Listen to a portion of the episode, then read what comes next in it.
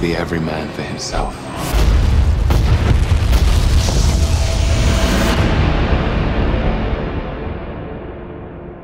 We hebben het een tijdje zonder superhelden moeten stellen, damn you corona.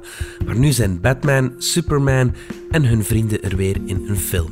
Die eigenlijk een nieuwe versie is van een oudere. En die alweer, zo is dat met superhelden, superveel geld kostte. Waarom werd Justice League heruitgebracht met een nieuwe regisseur? En waarom zijn superhelden niet meer weg te denken uit onze bioscoopzalen? En kunt u nog volgen? Het is maandag 29 maart. Ik ben Alexander Lippenveld en dit is de podcast van de Standaard.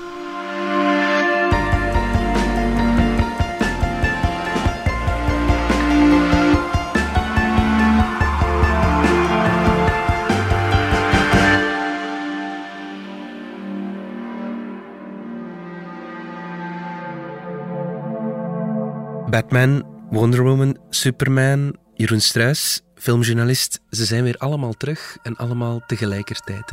Ja, het klopt. Er eh, is een eh, nieuwe film, Justice League. Enfin, een nieuwe film. Het is de nieuwe versie van een oude film. Een nieuwe versie van een oude film. Maar zo oud was die oude film nog niet, hè, als ik het goed heb. Nee, nee, nee. Een paar jaar geleden, 2017, uh, eh, kwam Justice League uit in de filmzalen en deed het niet al te best. Mhm. In Amerika, in Hollywood noemen ze dat een flop. Uh, ja, heeft meer dan 600 miljoen dollar opgebracht. Dus naar Belgische normen is dat absoluut geen flop. Ja.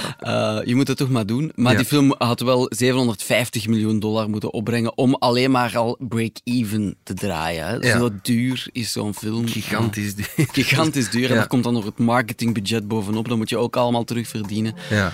En waarom is die dan geflopt drie jaar geleden, die Justice League? Wel, het makkelijkste antwoord op de vraag is omdat de mensen het geen goede film vonden. Mhm. Maar waarschijnlijk is het iets complexer dan dat. Een deel van de reden is waarschijnlijk ook wel de ontstaansgeschiedenis van de film. Mhm. Er was oorspronkelijk een eh, regisseur aangesteld, Zack Snyder. Die ken je misschien van lang geleden, had hij een sandalenfilm, 300. was ook een comic-verfilming, maar over de Grieken en de Perzen. Ja. Dus een historische film.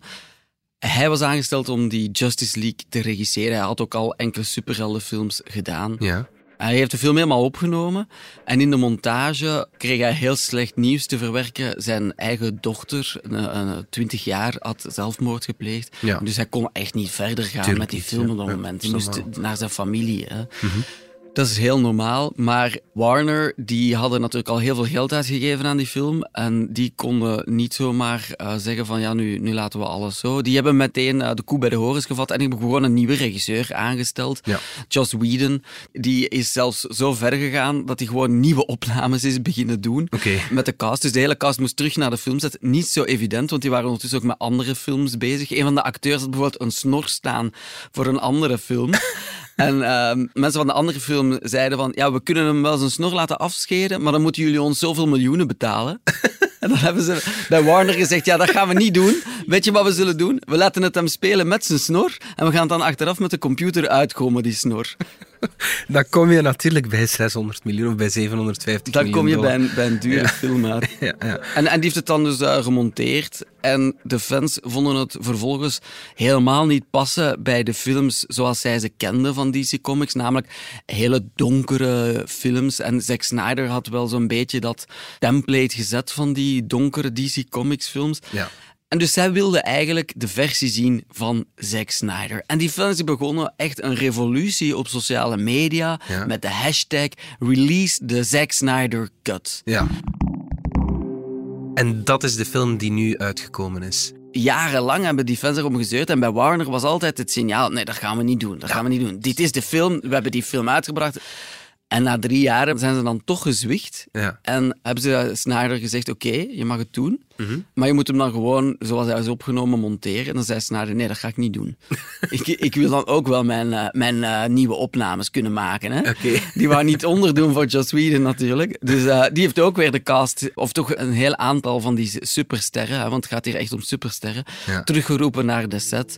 En nieuwe opnames gedaan. Nog eens 70 miljoen dollar. Hè. Dus voor de heropnames, de reshoots zoals dat heet, van zo'n superheldenfilm, daar kun je al een veertigtal Vlaamse films voor opnemen. Alleen al voor die reshoots. Ehm, dus eh, een peperduur film. Uiteindelijk de derde duurste film ooit gemaakt. En die is er nu. De De derde duurste film ooit gemaakt. Dan moet het wel echt de moeite zijn, hè, Jeroen? Is het dat ook? Wel. Hier zit niet de grootste superheldenfilmfanaat voor je. Oké. Ik heb ze wel allemaal gezien, of toch ja, heel veel gezien de afgelopen jaren. Wat je wel moet toegeven, is dat hij het wel echt naar zijn eigen hand heeft gezet. Hij heeft er een Zack Snyder film van gemaakt. Ja. Daar kan ik toch niet anders dan daar ook wel bewondering voor opbrengen. Dat iemand die ja, zoveel persoonlijke miserie heeft gehad dan de afgelopen jaren, dan toch voor zijn artistieke project echt heeft gevochten. Ja. Voor een film die zo'n fortuinige kost heeft, waarbij je in Hollywood ja, voor elke dollar die wordt uitgegeven moet je verantwoording afleggen. De, de films worden gemaakt als een soort van compromis tussen de producers en de regisseur en wie er allemaal bij komt te kijken. En toch is Zack Snyder erin geslaagd om zijn eigen film te maken op vraag van de fans. Ja. Ja, ik, ik moet toegeven dat dat toch een beetje ontroerend is ook wel. Is dat dan, Jeroen? Een typische Zack Snyder film? Hij houdt het graag heel donker. Ja. En dat mag je letterlijk nemen. Het heeft ook te maken met al die special effects. Ja. Dat kunnen ze makkelijker op de computer dan. Hij doet het compleet over de top. Hè. Eh, eh, hij maakt van die superhelden echt de halfgoden. Eigenlijk beeldt hij die superhelden ook af als een hedendaags pantheon van halfgoden. Oké. In een Grieks-Romeinse traditie bijna, zou je kunnen zeggen. Ja. Eigenlijk vertelden de Grieken over die goden verhalen die ze doorvertelden aan elkaar, die heel populair waren, waar jong en oud ook naar kon luisteren. En dat is heel gelijkaardig eigenlijk met die superhelden. Iedereen kent die superhelden in de hele wereld. En ze zijn ook voor jong en oud. En dat is wat Zack Snyder ermee doet. Hij maakt er halfgoden van, larger than life, over de top. Ze zien er ook uit als een soort van fitnessverslaafde aan anabole steroïden. Zo, hè? Die mannen die hun spieren bulken van je welste. Ja, ik pas twee keer in de bovenarm van zo'n superheld. En die, eh, al die vrouwen zien er ook uit als- zoals afgetrainde fitnessvrouwen. Ja. Ehm, met altijd ook ja, een zeer stevige borsten natuurlijk, die ook zeer sterk benadrukt worden. Halfblote benen. Hè. Er is ook vrij veel focus op de dijen, de stevige dijen.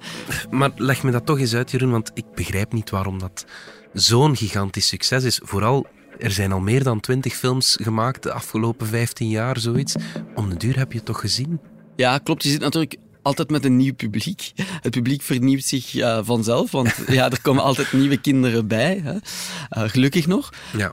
Wat natuurlijk heel belangrijk is voor die films, is het totaalpakket dat die eh, superheldenfilms aanbieden. Dat gaat van de films in de bioscoop naar de films die de kinderen dan thuis kunnen kijken. Eindeloos opnieuw. Ja. Naar de t-shirts waar ze Iron Man op terugzien. En alle merchandising die erbij komt te kijken. De brooddozen.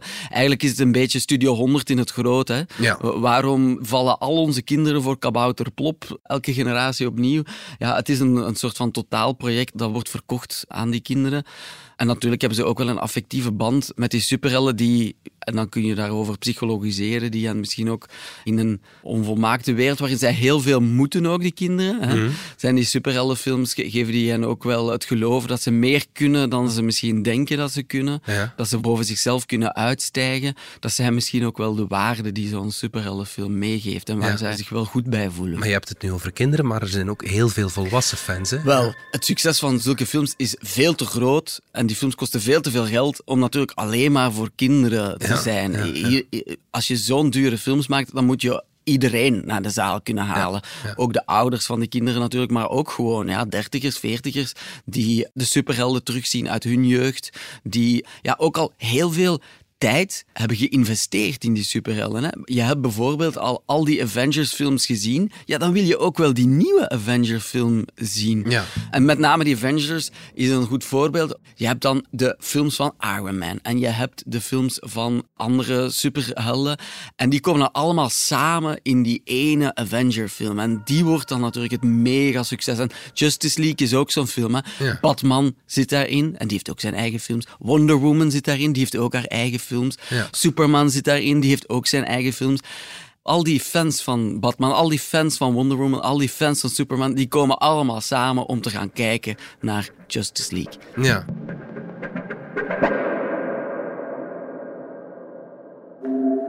Maar die fanbase is dan ook wel gigantisch sterk als ze een mega-miljardenbedrijf als Warner er kunnen toe bewegen om opnieuw zoveel te investeren in die Ja. film. Ik vind het wel knap dat er bij Warner wel een lichtje is aangegaan op een bepaald moment van, ja, maar voor wie maken we deze films eigenlijk? Ja.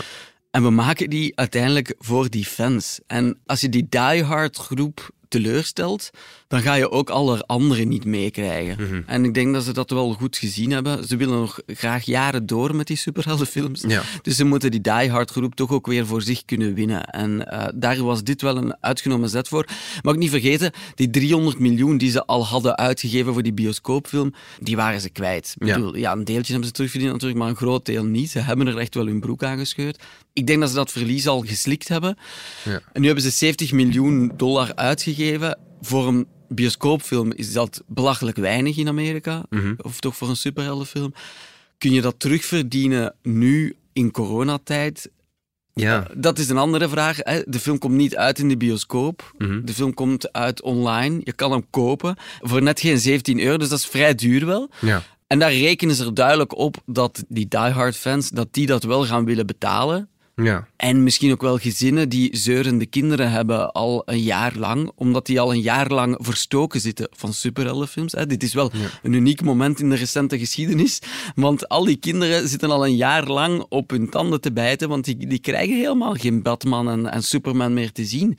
ja. Tenzij op de dvd's die ze nog zouden hebben liggen of online. Hè. Ja. Ja, als je het met het hele gezin kijkt, is 17 euro misschien nog wel te verteren. Hè. Ja. Eh, dat geef je gemakkelijk uit als je naar de cinema gaat, ben je veel meer geld kwijt. Dus, dus dat gaat misschien nog wel.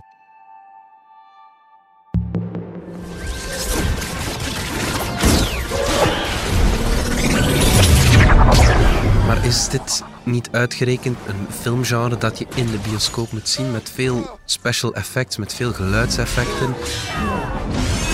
Ja, dat komt wel wat beter binnen op een gigantisch scherm. Hè? Dat is in elk geval het verkoopsargument geweest van die films om mensen naar de zaal te krijgen. Mag niet vergeten, in België gaan mensen zowat één keer per jaar naar de bioscoop. Hè? Dat is zowat het gemiddelde, anderhalf keer per jaar.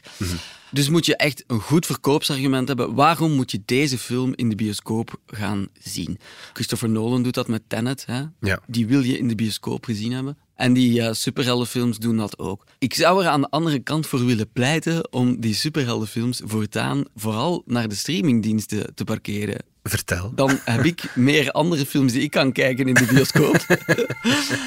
maar ook omdat eigenlijk is er wel iets raar aan de hand met die superhelden. Die superhelden waren in oorsprong een product voor nerdy jongetjes. Ja. En ik zeg jongetjes, ja, ondertussen uiteraard ook meisjes, hè, maar in oorsprong toch vooral voor jongetjes. Ja. Die die strips kochten en verslonden. En die dan op tv en, en, en ook in de filmzaal dan die superhelden wilden gaan zien. Dat was een beetje een nerdy aangelegenheid. Ja. Hoe is dat zo mainstream geworden? Ja. Zo mainstream dat Hollywood denkt, iedereen wil dat zien. Jong, oud, man, vrouw, iedereen wil dat zien. Ja. En ik denk dat streamingplatforms een uitgelezen medium zijn om niches te bereiken. De horrorfans, de fans van superheldenfilms enzovoort. De fans van superheldenfilms die dus geen niche meer zijn, maar Nee, waarvan ja. ik vermoed dat er toch wel die groep die nu heeft gesmeekt om de release, de Snyder Cut, ja, dat is wel een niche. Ja. Dat is die kleine niche van diehard fans. Ja. En die kun je ook bedienen op de streamingdiensten. En je ziet dat Disney dat wel doet. Hè. Ja. En zit er dan nog een bepaalde evolutie in dat genre? Als je, ja, ze hebben al zoveel van die films gemaakt, zeg je? Christopher Nolan heeft de superhelden echt wel in een bepaalde richting geduwd met zijn Dark Knight-trilogie. Ja. Dan, dan werden dat plots getormenteerde helden. Er werd heel... Enfin, helden, anti-helden. Ja. eh, en er werd echt gespeeld met psychologie van de personages op dat moment. Veel eerder dan intergalactische gevechten tussen Wonder Woman en weet ik veel wie allemaal. Marvel heeft dat genre weer richting meer een komische, echt familie-entertainment teruggeduwd. Er wordt wel geprobeerd om, om verschillende strekkingen te creëren binnen de superheldenfilms. Echt heel gek gaan ze daar ook wel niet in gaan, natuurlijk. Nee, het moet mainstream blijven. Het ja. moet mainstream Ja, blijven, hè? Eh, als je er zoveel geld tegenaan smijt. Een paar jaar geleden was er een discussie tussen eh, de groten uit Hollywood of superheldenfilms eigenlijk wel cinema zijn, Jeroen. Het zijn in elk geval bioscoopfilms, hè? Die, eh, die heel veel plaats innemen in die bioscoop. Letterlijk, ze nemen echt gewoon zalen in, in de multiplex. Hè? En ze nemen heel veel budget weg in Hollywood die ook net zo goed naar andere films zou kunnen gaan. Ja. En dat is de frustratie van oude rotten zoals Martin Scorsese en uh, Francis Ford Coppola. Dat zijn de grote namen van de jaren 70, uh, eh, Hollywood jaren 70. Toen er plots geld kon gaan naar gekke regisseurs zoals Scorsese en Coppola, die gewoon echt vierkant hun goesting deden, die films maakten, die tegen de stroom ingingen en die uh, ja, ook soms vormelijk alleszins experimentele dingen konden ja, doen. Maar vandaag wel de absolute classics zijn de Godfather En dat zijn absolute classics geworden. Hè? Dus zij verdedigen een bepaald soort cinema. De cinema van de auteur. En zij stellen vast dat het geld dat vroeger kon gaan naar independent cinema, dat die nu allemaal wordt weggezogen door die superheldenfilms, waar dus honderden miljoenen naartoe moeten gaan. En Scorsese bekampt zelfs het idee dat die superheldenfilms überhaupt tellen als cinema als film. Dat die wel passen binnen dat medium. Hij vergelijkt dat eigenlijk met pretparkattracties. Ja, hij zei het als volgt in een interview uit 2009 met BBC. It's another form. And their theaters are almost like amusement parks in a sense. So these films now, I think, are more like theme rides. And it's a different experience for an audience. That audience could also appreciate different types of pictures that don't necessarily depend on heavy special effects and uh, comic book heroes. Dat is eigenlijk wel een prima vergelijking. Want ik denk ook wel dat het klopt. En wat hij eigenlijk benoemt is ook wel de manier waarop zulke films met het medium omgaan. Namelijk, ze geven je precies wat je wil krijgen. En eigenlijk doen heel wat van die superheldenfilms elke film opnieuw exact hetzelfde. Ja, ja. Dat is als recensent bijzonder vermoeiend. Vooral heel veel boomknal. Omdat je, die dan, ja, ja, ja, omdat je die dan ook allemaal ziet natuurlijk. Maar voor de kinderen is dat prima, want die worden gerustgesteld. Die krijgen iets geruststellend. Het is zo geruststellend als een bakje popcorn in de Kinepolis. Je leunt achterover en je laat het maar over je komen. Van dat grote scherm en die geweldige speakers in de zaal. Dat is exact het tegenovergestelde van wat Scorsese met zijn films wil doen. Namelijk de mhm. kijker verrassen, de kijker prikkelen, de kijker ergeren. Hè? De kijker... Um, doen nadenken. Doen nadenken, Maar, maar ook doen schrikken. Ook in die zin vind ik dat die superheldenfilms eigenlijk beter thuis horen in tv. Want tv doet dat ook. Een heel aantal tv-series zijn uitgerekend dingen waarvoor je achterover gaat leunen. Waarvoor je gaat binge-watchen en je laat het maar over je komen. Mhm. En het zijn niet per se dingen die je compleet uit je comfortzone rukken. Mhm.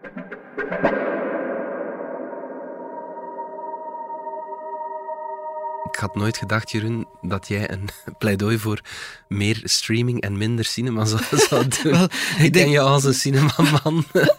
er is voor elk wat wils. Uh, Tuurlijk gaan die superheldenfilms nog jarenlang in de bioscoop spelen. Maar niks is onomkeerbaar. Ze zijn er ook op een bepaald moment gekomen. Ik heb geweten dat ze zijn plots gekomen. En ik blijf sterk maken dat ze misschien ook wel weer zullen verdwijnen. en dat er dan weer iets anders komt. Ja, er komt altijd wel iets anders. Misschien zijn de mensen het wel vergeten. Als ze een jaar lang, of twee jaar lang, wie weet hoe lang dit nog, dit nog aangaat, misschien zijn ze dan gewoon wel vergeten hoe we het weer zat met Batman en Superman. Wanneer gaan ze weer open, de bioscopen? Hebben we daar al een idee van? Ik zie dat niet goed komen voor 1 mei, eerlijk mhm. gezegd. En als die open gaan voor 50 personen, dan gaan die niet open gaan voor superheldenfilms. Hè. Ze gaan niet dat soort dure Hollywoodfilms uh, opofferen. We hebben gezien ook wat er met Tenet is gebeurd. Die film heeft het behoorlijk gedaan afgelopen zomer, maar echt niet genoeg om het budget terug te verdienen van zo'n film. Mhm. Dus aan dat soort experimenten gaan ze geen tweede keer hun broek scheuren, denk ja. ik. En wat voor films dan wel? Eerder de kleine producties? Uh... Ja, Europese arthouse-films. Ja. Jij blij? ik blij. en jullie ook, hoop ik. en, en ongetwijfeld ook wel ja, het alternatievere Amerikaanse film, de independent Amerikaanse film, die we helaas steeds minder zien in de bioscoop. Er staan wel films aangekondigd. Hè. Cruella bijvoorbeeld is een Disney-film waar uh, de Belg uh, Nicolas Carcassanis aan heeft meegewerkt. Mhm. Die staat gepland voor mei. Of dat dat echt nog gaat gebeuren, weet ik niet. Eh, het hangt ook af van alle landen, niet alleen van België natuurlijk. Hè. Wij zijn maar een kleine schakel daarin. Maar je ziet dat ook in onze buurlanden, Duitsland, Frankrijk, verstrengde lockdowns al zijn aangekondigd of al in voege treden. En ook in de VS zijn de bioscopen voorzichtig heropend in New York en LA, maar draaien ze ook nog niet op volle toeren. Mhm. In de UK en Amerika zijn ze natuurlijk al ver vooruit met de vaccinatie. En dat zou wel kunnen betekenen dat dat misschien wel zal volstaan voor Hollywoodfilms om het toch te wagen. Ja. De vraag is ook, als de bioscopen opengaan vlak voor de zomer begint, gaan mensen staan te springen om in die donkere zaal te gaan zitten. Ja. In andere jaren wel. In andere jaren kun je met die dure films kun je in, in, midden in de zomer een blockbuster maken. Hè? Dat is al Ja. sinds Jaws zo. Hè? Eh, Maar nu denk ik dat mensen misschien toch vooral liefst zullen willen een Ja, terrasje je, doen. je zit al een en jaar binnen. Barbecues doen met familie, als dat weer zal mogen. Ja. En, en, en dat soort dingen doen.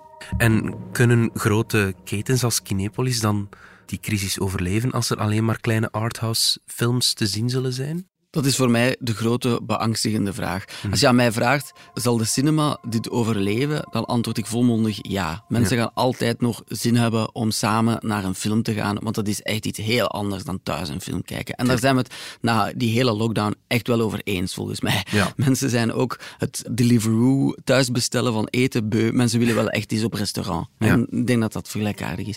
Gaan er bioscopen over kop gaan? Ik stel de vraag en ik durf ze niet te beantwoorden. Kan Kinepolis dit aan? Ja, Kinepolis communiceert in elk geval dat ze dit echt wel aankunnen. Dat Ja. ze een grote cashreserve hebben. Dat zij ook eigenaar zijn van hun bioscopen. Dus er ook eigenlijk weinig geld aan verliezen. Hè. Ze moeten hun bioscoop niet huren. Dat scheelt al een Dat heel stuk. heel veel, ja. En zij zeggen dat ze dit wel aankunnen. Hoe lang nog? Niet zo heel lang meer. Ik bedoel, dit moet ook niet nog een jaar duren. Hè? Nee, nee. En wat zal de film zijn die het eh, opnieuw aanzwengelt? Zal dat die lang verwachte James Bond zijn? Ja, die staat nu aangekondigd voor het najaar, dus dat is echt nog, nog weer even wachten. Ja. Ik hoop toch wel dat we deze zomer ook iets krijgen. In China bijvoorbeeld hebben ze een maandje geleden plots een box-office record gehaald, omdat de cinemas weer open waren en er speelden enkele grote Chinese films. Ja. En die hebben echt goed kunnen boeren. Ja. Ja, er is wel een grote honger, denk ik, bij mensen om terug iets te beleven samen. Dus je weet het maar nooit. Je ziet wel dat de grote studio's al hun dure films uitstellen bijna ad infinitum. Hè. Ze, James Bond is uitgesteld naar de herfst. En ja, daar is duidelijk ook nog marge om die nog maar eens uit te stellen. Laten we hopen dat dat niet nodig zal zijn. Maar dat is toch ver vooruit wel. Dus zij rekenen er toch wel op dat het nog even eh, een moeilijke situatie is in de bioscoop. Laat ons inderdaad hopen dat we gauw weer naar de bioscoop kunnen. Jeroen Struijs, bedankt voor je inleiding in het superheldendom. Graag gedaan. Dit was de podcast van De Standaard. Bedankt voor het luisteren. Reageren kan via podcast.standaard.be. Alle credits vind je op standaard.be-podcast. Morgen zijn we opnieuw.